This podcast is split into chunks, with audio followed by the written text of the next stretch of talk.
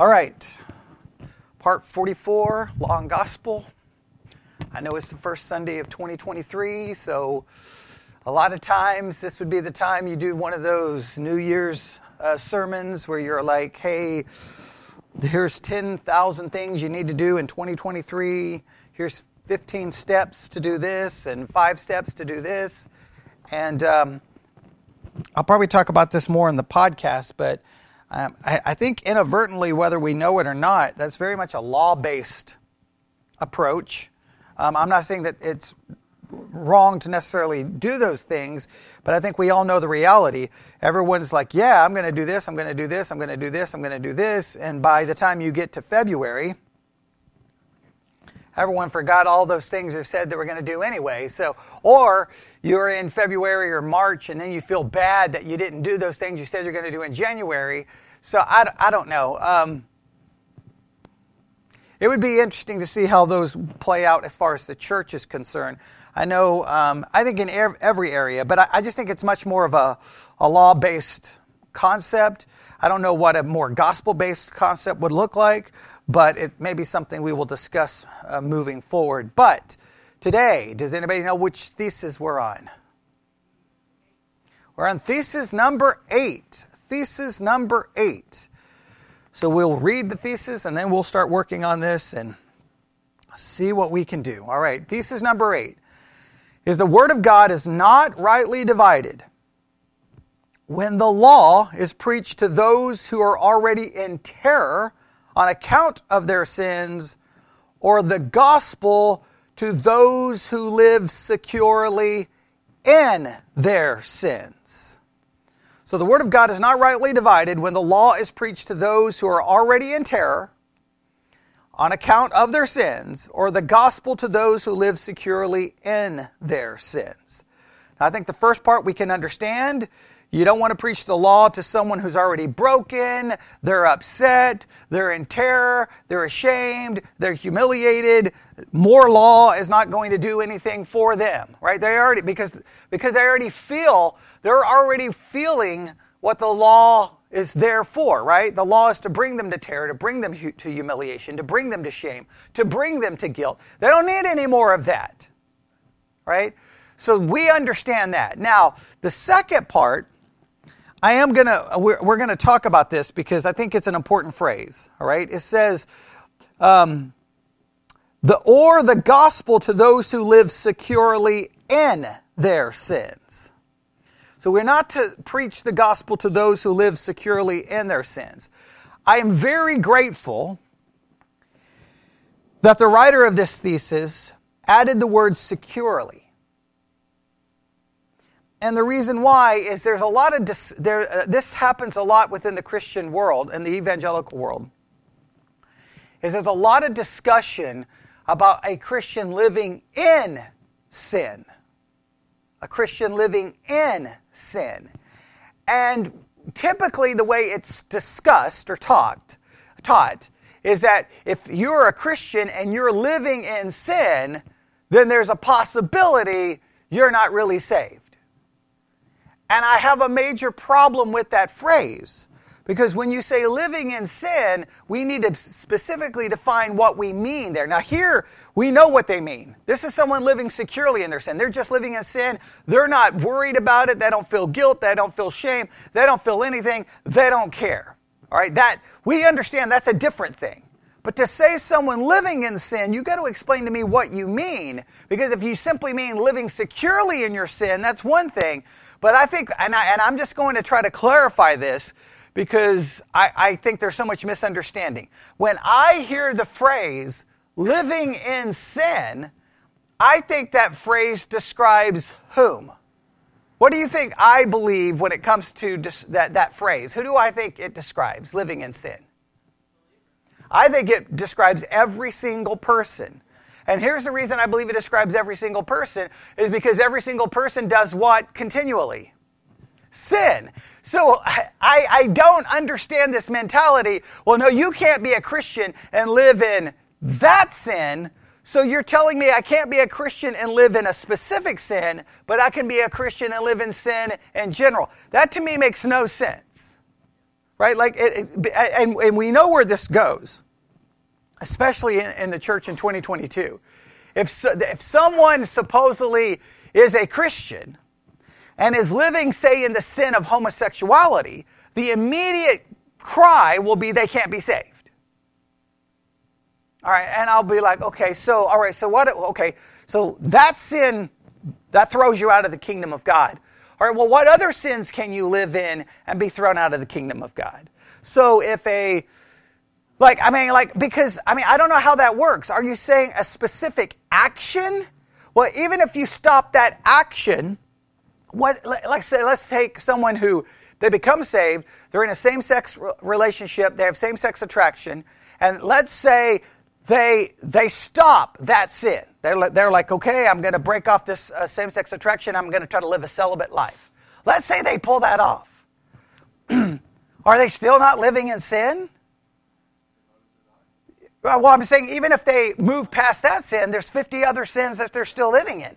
So why do we feel like it's just so weird that we will reduce? We have this weird view of morality that uh, taking a drink of water, we have this weird view of morality that if we overcome one, that somehow we're no longer living in sin, but we are all living in sin all the time. So I, I'm very suspect of that phrase because I just don't, I don't know what that means. Like, you, you can't live in a specific sin. Well, but I can overcome that specific sin, but then I'm living in a different specific sin. So I, I, don't, I don't know. And so what a lot of people say it's when you're committing one sin habitually. But I'm committing all sins habitually. So I, I, I just, it's like playing some kind of semantics, and I, and I don't like it. So I, I am grateful they put living securely in their sins because I think that gives a whole different vibe. it's one thing if someone claims to be a Christian living in sin and denies that it's a sin, says they don't feel bad about the sin, and they're not going to do anything about the sin, that's a whole different creature than, well, I'm a Christian, I know it's wrong, I don't want to be doing it, and I'm struggling.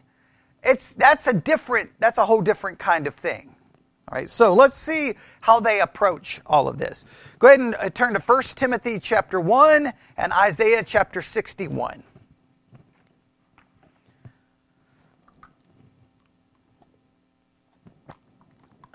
1 Timothy chapter 1 and Isaiah 61.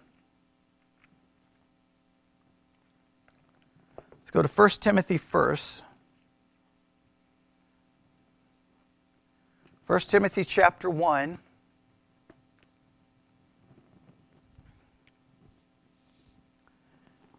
All right, they want us to read verses 8 through 10 and you, we can see what we find here. All right, I'm not going to read the sentence uh, uh, in the book. I'm just going to have us look at these individual scriptures and see what we find. 1 Timothy chapter 1, starting in verse 8. But we know that the law is good if a man uses it lawfully. I thought that that's an interesting concept right there, is it not? Properly. So the law, now I just think that that's a, this is a very important concept for this whole study. The law of God is great. It's good if it's used in a proper way, in a lawful way, which would, which would tell us what? There's a bad way to use it. There's a wrong way. All right? So, of, all the verses we've looked at so far in this series, this may be the one everyone wants to write down, like at the, the very front of their notes. They may want to write this down. They may want to memorize this one. Now, we need to continue looking at the, the rest of it because it doesn't end in a period. But I just think that that's a very important verse. We know that the law is good if a man uses it lawfully. If it's not used in a proper way, if it's not used in a correct way or in a lawful way, then in a roundabout way, the law no longer becomes good. becomes a very negative thing. And I think the church has used the law in a very negative way over and over and over and over again. That would be an interesting thing to work on. How in throughout church history, how has God's law been used in an unlawful way. That would be like a, a good thing to search out. Or, even better, in what ways in your Christian life or my Christian life have we individually used the law in an incorrect way? Let's look at verse 9. Knowing this, that the law is not made for a righteous man. The law is not made for a righteous man.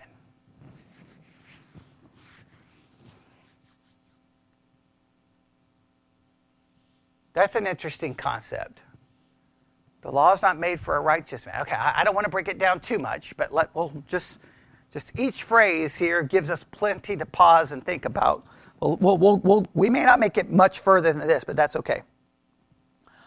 Knowing this, that the law is not made for a righteous man, but for the lawless and disobedient, for the ungodly and for sinners, for unholy and profane, for murderers of fathers and murderers of mothers, for manslayers, for whoremongers, for them that defile themselves with mankind, for men stealers, for liars, for uh, perjured persons, and if there be any other thing that is contrary to sound doctrine. That's, that's pretty serious, yes? So they're claiming the law is for whom? The sinner. The sinner. Not for the righteous. Now we got to be we got to really think this through because you can see that there could be some dangers here, right? But it's uh, at least setting up the principle that the law is for the, for whom? In, in a general way, the law are for those who are living in sin in a blatant, secure, unrepentant way. The law is there to try to demonstrate what to them? That what they are doing is wrong, God condemns it, and therefore they should turn from it and turn to Christ, right? And turn to Him for forgiveness. In other words, it's there to try to make them uncomfortable in their sin, feel guilt in that sin.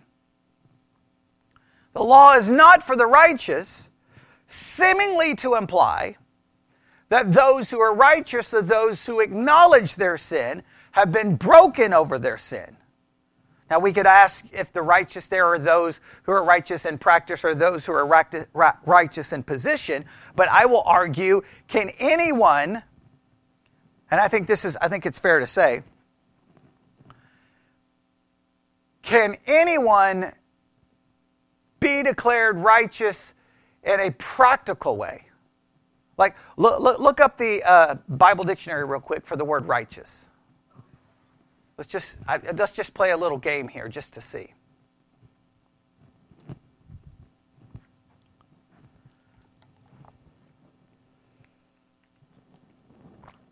Let's just see how this goes.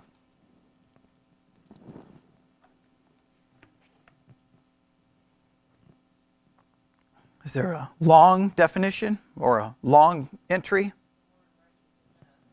Okay, righteousness.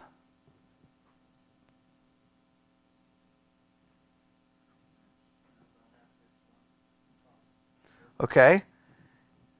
And how do they define righteousness or righteous?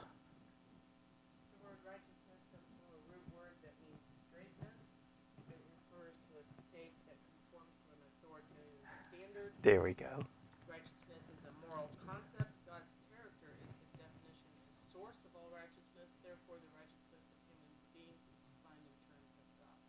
Okay, there you go. So, so basically, we could say righteousness, or to be righteous, is conformity to the ultimate standard. What's the ultimate standard?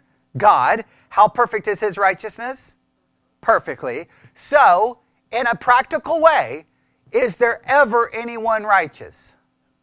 No. You can say, you could argue that one act, that you do one action that may be in conformity to God's standard, but the only problem with that is God's conformity to his righteousness goes beyond just the external act, right?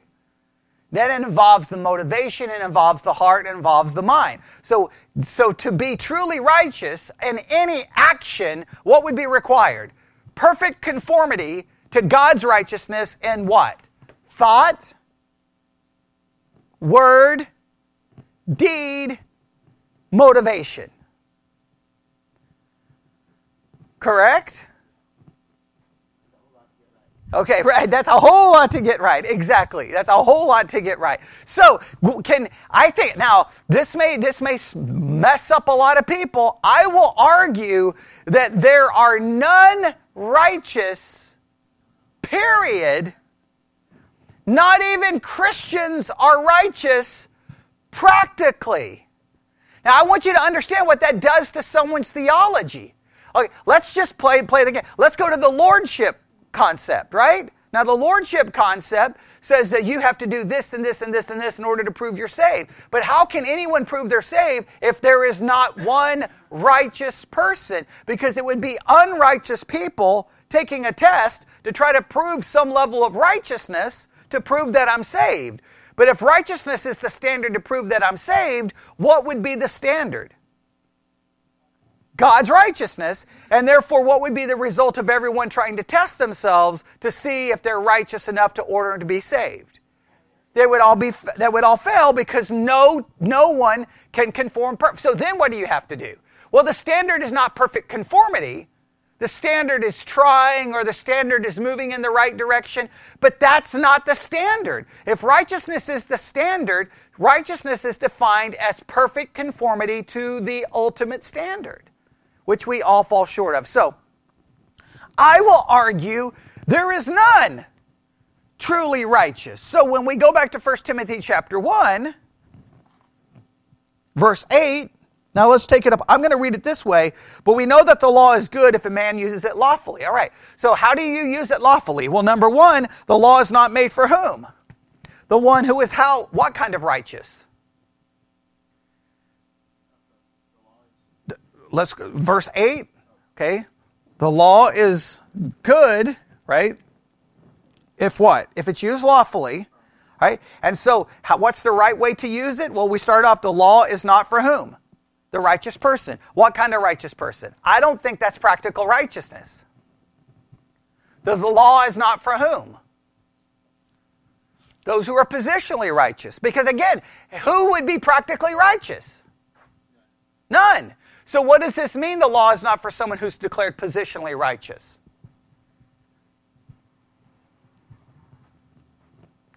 Now, we got to be careful here because we're going to walk into the accusation of antinomianism here in about 5.2 seconds. But I, but I, but I'm not the one. Look, it's not my problem. Look, you can come up with all the categories you want. My issue is I got to deal with the text.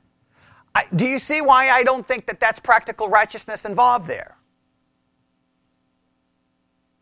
Because practical righteousness, I would need the law every single day. Why would I need the law in my practical righteousness? Because my practical righteousness is never really that righteous. Correct? All right, so positionally, why is the law not for someone who's been who is positionally righteous?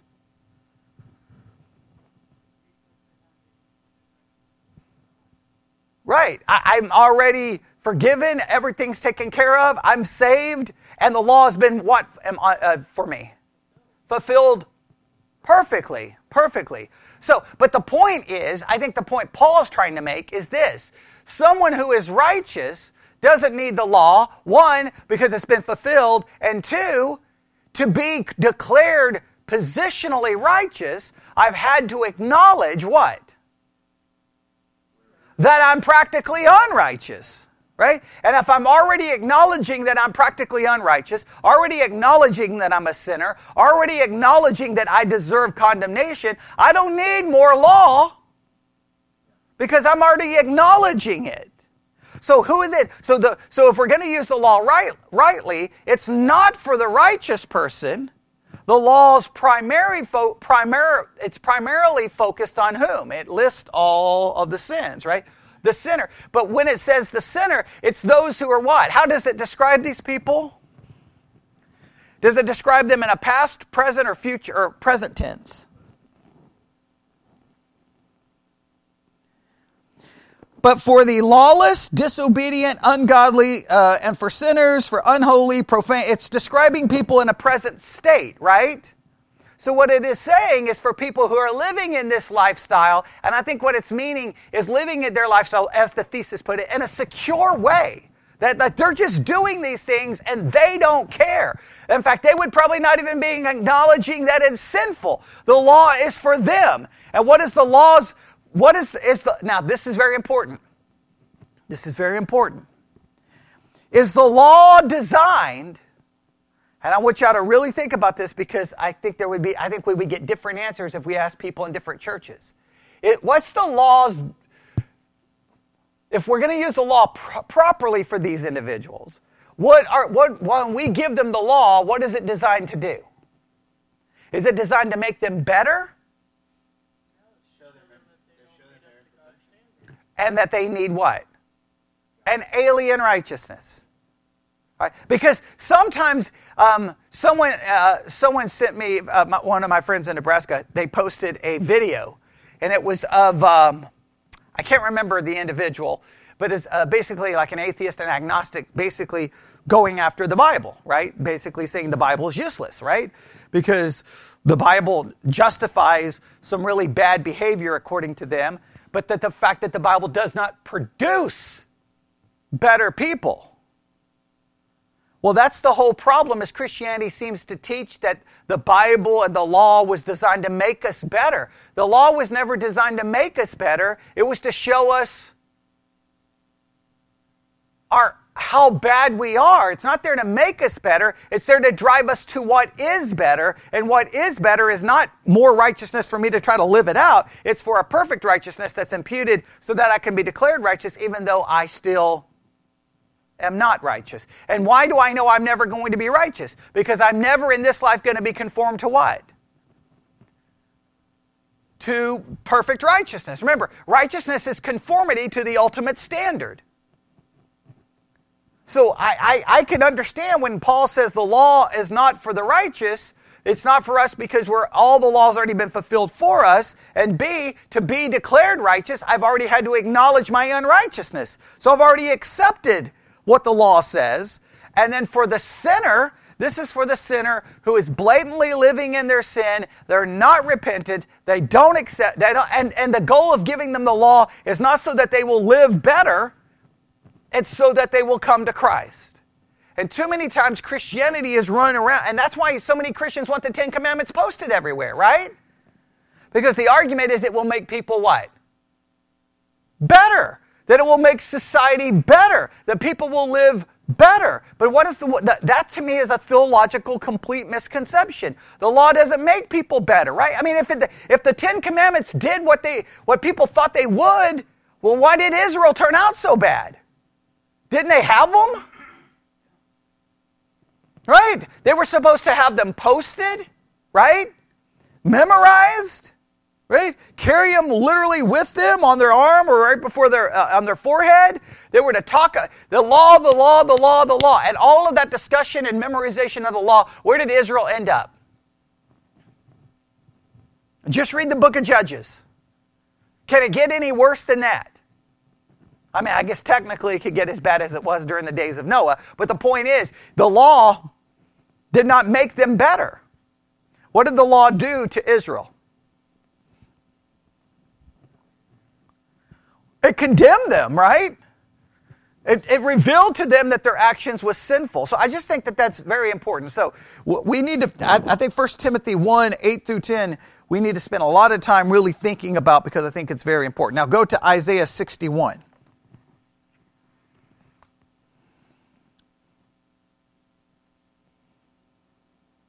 Isaiah 61.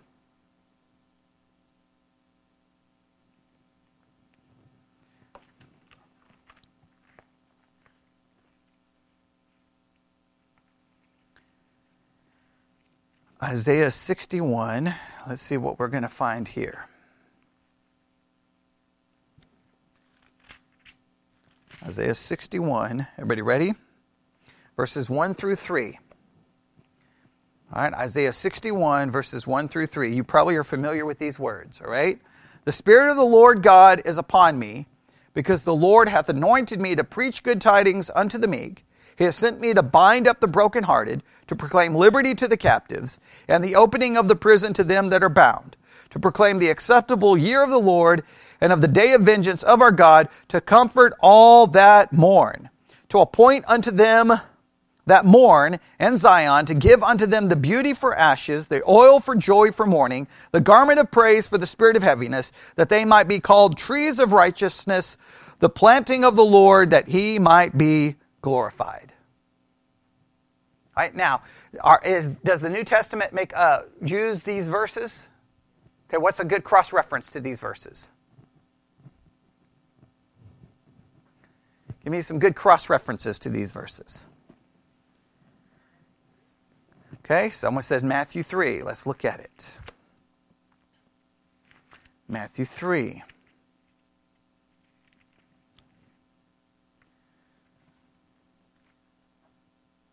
All right. Where in Matthew 3?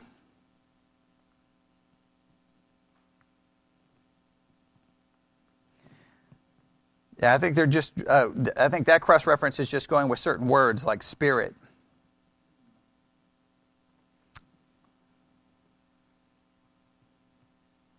Oh, there's, there should be some good cross references here.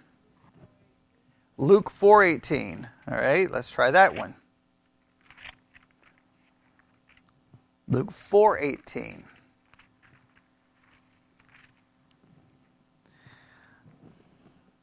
All right, here we go. Let's go to Luke 4. Let's start in verse 14. Let's read, get the context. This is very important. And Jesus returned in the power of the Spirit unto, into Galilee, and there went out a fame about him uh, throughout all the regions, right? And he taught in their synagogues, being glorified of all. And he came to Nazareth, where he had been brought up, and as his custom, he went into the synagogue to read uh, on the Sabbath day, and he stood up for to read. And there was delivered unto him the book of the prophet Isaiah, right? And when he had opened the book, he found the place where it was written. And what does it say? The Spirit of the Lord is upon me to preach or upon me because he hath anointed me to preach the gospel to the poor. He has sent me to heal the brokenhearted, to preach deliverance to the captives, and the recovering of sight to the blind, and to set at liberty them that are bruised, to preach the acceptable year of the Lord. All right, so go back to Isaiah 61. How much of it does he read? Until he doesn't mention the day of vengeance, does he? All right? But he mentions everything else. Now, immediately when you see all of this, we, we oh, well, there's a lot we could do, but let's just look at the basic concept here. This is a reference, obviously, to a gospel message, not a law message. The law is to show you your sin and convict you. The gospel here is offering what? Let's go through all the, all the promises here in Isaiah 61. Look at all the positive things that are mentioned here in Isaiah 61. We could look at the Luke 4, but we'll just go back to the original text as given in the book. Isaiah 61. Let's just try to make a list of all the positive things. The Spirit of the Lord God is upon me because he hath anointed me to preach good tidings. How does the NIV translate good tidings? good news. There's, there's literally the idea of the gospel. So this is really the message of the gospel contrasted with the message of the law. The law is like, hey, you're a bunch of sinners. This is gospel. So good news, right? Good news. And good news to whom? The poor. Now, we could we could try to take this and make this very like like we're talking economics, but I think we know what this is much more of a reference to. Poor, probably in what way? I think this is so, those who acknowledge the poverty of their own morality, the poverty of their own spirit, which is whom? Well, this is every single person who is, pover- who is, who is poor in spirit, right? In the sense that everyone is, everyone is poor morally speaking before God, right? If God's, if God's righteousness is the standard, then we all fall way short of that standard. Yes, so therefore we're poor. Now, I understand the poor here may be a reference to one who acknowledges their poverty. Yes, because we've already realized if they won't acknowledge their poverty, what do they need? Law. Until they acknowledge their poverty, then they need gospel. But so good news to the poor. What's next? bind up the brokenhearted. Now, the binding up the brokenhearted would be most likely brokenhearted over what? Their sin. Because, uh, because once again, if we're not careful, we'll turn the gospel into a solution that it was not intended to fix. Does the gospel fix every being brokenhearted over everything? No, it doesn't. It's never designed to do that. The good news is designed to, to help to, to, to mend up the brokenhearted over their sin. Right? We have to be brokenhearted over our sin. Then the gospel is there. What's next? Liberty to the captives. Now, this is where I think we can at least begin to see did Jesus walk around emptying out the prisons? No. So immediately we know that there's a that there's a spiritual element to this, right? I don't want to allegorize it, but we have to be very careful not to make this super literal because clearly Jesus wasn't walking I mean, he didn't even get John the Baptist out of prison. So clearly, no, no, no. What, what, what is he saying? Captives to the, to the prisoner, or liberty to the, those in prison. Liberty, uh, liberty for what? Those who are in prison to their guilt, to their shame, to sin. Now, when I say set free from sin, not set free, obviously, from the power of sin, because we still sin, but set free from what? The condemnation and guilt of the sin. That's the, that's the only way we can understand this. All right, what's next? Okay, once again, an opening, uh, opening, an opening of the prison to the bound. This again is not like a real prison. This is the idea that we are spiritually bound. We're spiritually condemned. The good news comes to set these people free, and then uh, to proclaim the acceptable year of the Lord. Now, if we skip the day of vengeance, uh, to comfort all that mourn, mourning over what? Their sin. Yeah, so that, that's the point here. So it's drawing the contrast of this. The, if the law, this is, if the law and gospel are going to be used properly, the law is preached, the law, the law is not preached to whom? If we're going to use law and gospel properly, the law is not preached to whom? To the righteous. Remember 1 Timothy 1 8? 1 Timothy 1 8? It's not preached to the righteous. And what righteousness are we referring to? Positionally righteous, because there are no practically righteous people, right? Because we all fall short. And when we say it's not preached to the righteous, what do we mean? It's not preached for the following reasons. Number one, because the law has already been fulfilled on their behalf. And number two, to be declared righteous, one has to acknowledge their they already acknowledge their unrighteousness. They already acknowledge their sin. Right? So, does that make sense? And so, who is the law for? Those who are living in unrepentant, bold, blatant sin, and they won't acknowledge it and they won't even accept responsibility. And then the gospel is for whom?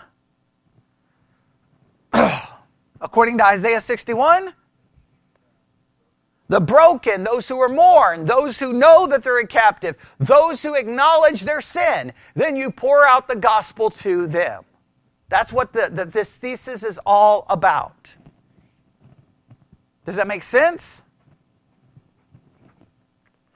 I, I, I hope that makes sense. Now, let's see how the, what the book does. Are everybody ready? 1 Timothy 1 8 through 10 and Isaiah 61, 1 through 3 show us that according to God's word, not a drop of evangelical consolation or comfort is to be brought to those who are still living securely in their sins.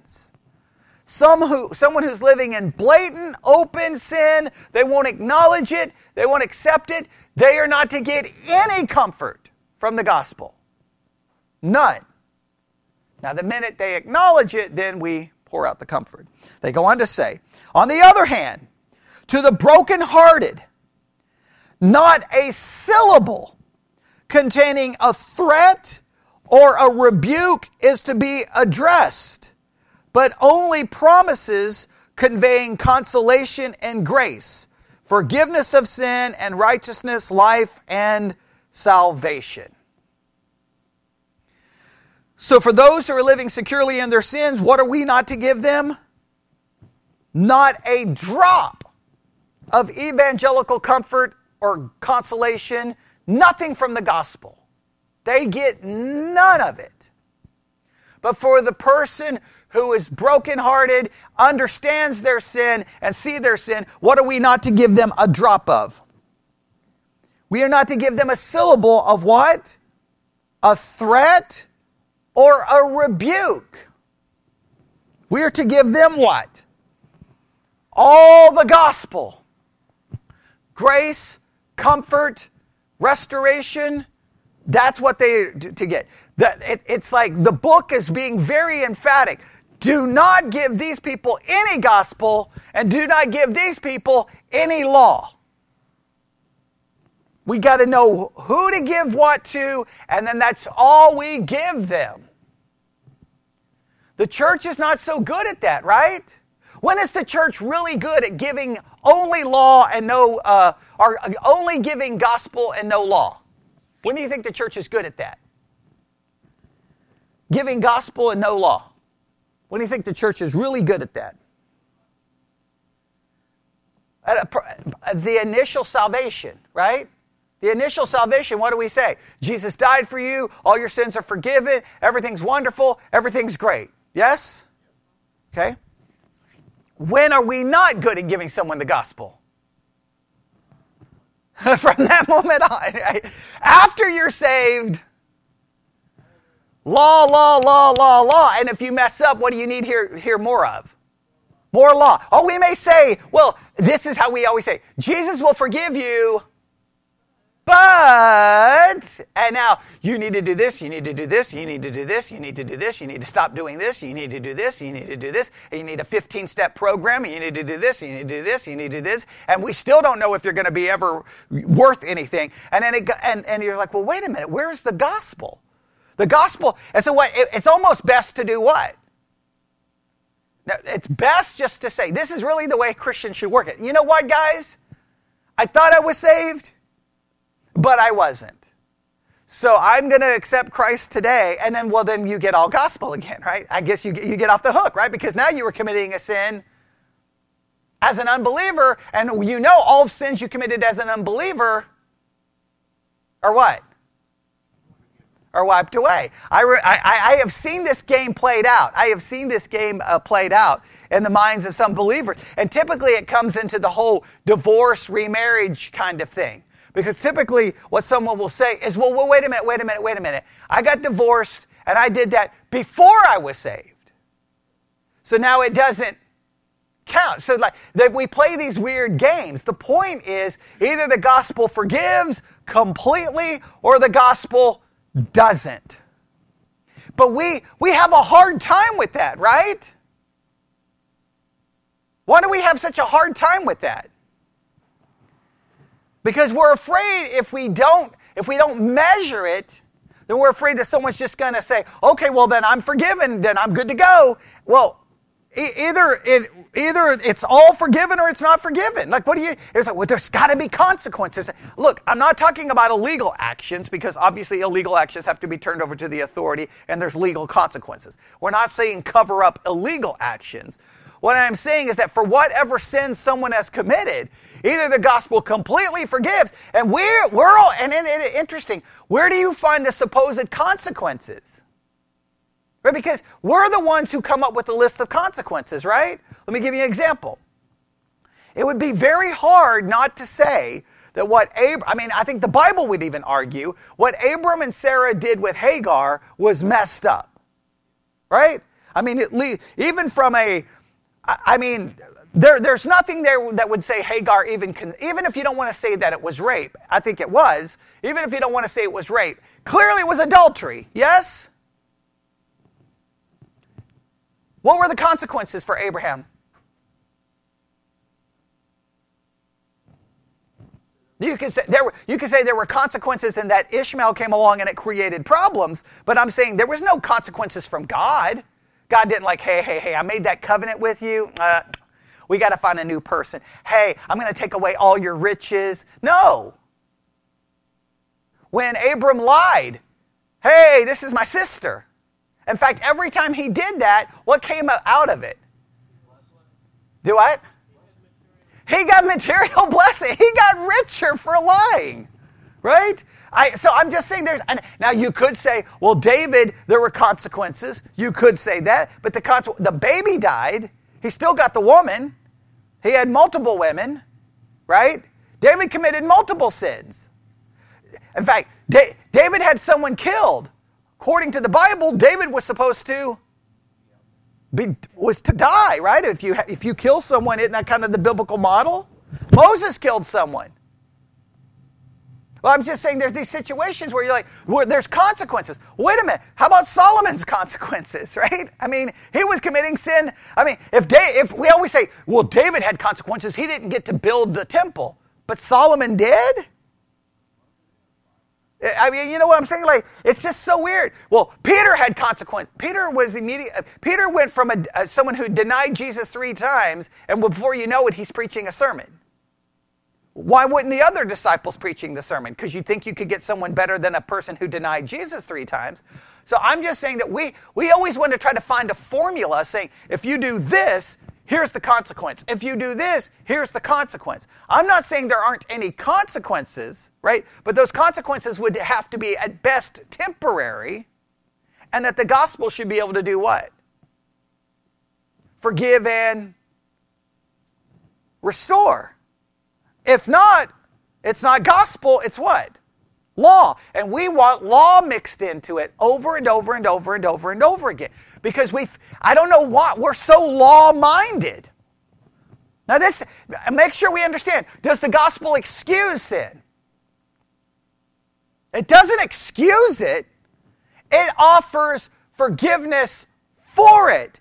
And completely it doesn't say that it was right. In fact, it says that it was so wrong that it required the death of Christ to bring you that forgiveness.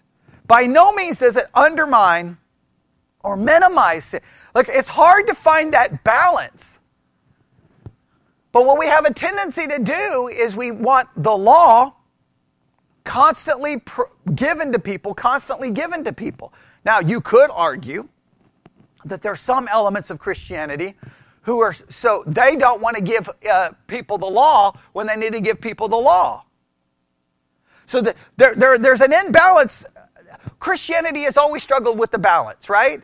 Some can be so law minded that they, they almost water down the gospel, and some people can be so gospel minded that they don't ever want to give anyone the law. So, according to this, who, who should get nothing but law? Those living securely in their sin, they don't care. They don't get any gospel. None. But who should only get gospel and not one element of law. Those who are broken and see their sin. You don't need to give them the law. You give them nothing but the gospel. And the book is emphatic, not one syllable, not one not one other thing is offered. Right? We're going to have to stop here. And then we'll just we'll try to just at least mention this one or at least start this. All right? Here we go. This was the practice of our Lord. They say that this is the exact way Jesus handled himself. He was approached by a woman who was a sinner. Luke 7:37, who in the presence of self-righteous Pharisees knelt down, washed his feet with her hot tears and dried them with her hair. She was crushed when she came to Jesus. There was no one to comfort her, but she returned to Jesus for she had realized that there he was, there was the throne of grace. The Lord did not utter one word of reproof because of her sins she had committed. Not a word. He simply said, Your sins are forgiven. And another, a similar instance, he dismissed the guilty woman with the assurance, Neither do I condemn you, with the brief admonition, Go and do not sin again. Meaning that what they're, what they're arguing is that for the most part, many cases, Jesus did not do what for people? He didn't mention their sins. He didn't condemn their sins. But then in other situations, what did he do? He offered the rich young ruler. Did he offer any words of comfort? Not one. That, that's the that's the most mind that's the most mind-boggling story ever. That, that, like the woman who clearly is living in some kind of horrible sin, he doesn't mention the sin. Right? Just comfort. And then for the rich young ruler, for the yeah, and for the rich young ruler who seems to be like, "Hey, what do I do?" Jesus is like, "Well, keep the law." Well, okay, well then go sell everything. And the guy's like, "Uh, okay," and he walks away. And Jesus doesn't say, "Hey, no, come back. I got some comfort for you." He doesn't offer any comfort. Sometimes you're baffled by the fact. Wait a minute, the Pharisees did he uh, uh, offer comfort to them? Blasted them no comfort. But then some tax collector or woman caught in adultery, it's just like, and you're like, well, wait a minute, Jesus, shouldn't you tell them how bad they are? No, they already knew how bad they are. Uh, believe so. Right, right, right. So yeah, there's always there's always that uh, weird, and sometimes it's confusing but it just shows that there's a time and a place for law and there's a time and a place for gospel. All right. We, we didn't get as far as we wanted, but we'll stop right there because I hear cars outside. All right, let's stop. All right, Lord God, we come before you this morning. We are grateful for an opportunity to start the new year still trying to understand the difference between law and gospel. And I pray that as we hopefully can finish this series this year, by the time we're done, we have understood this doctrine better than we have ever understood it in the past but knowing that we still are a, will never completely understand it until we're in your presence. We ask this in Jesus' name. And God's people said,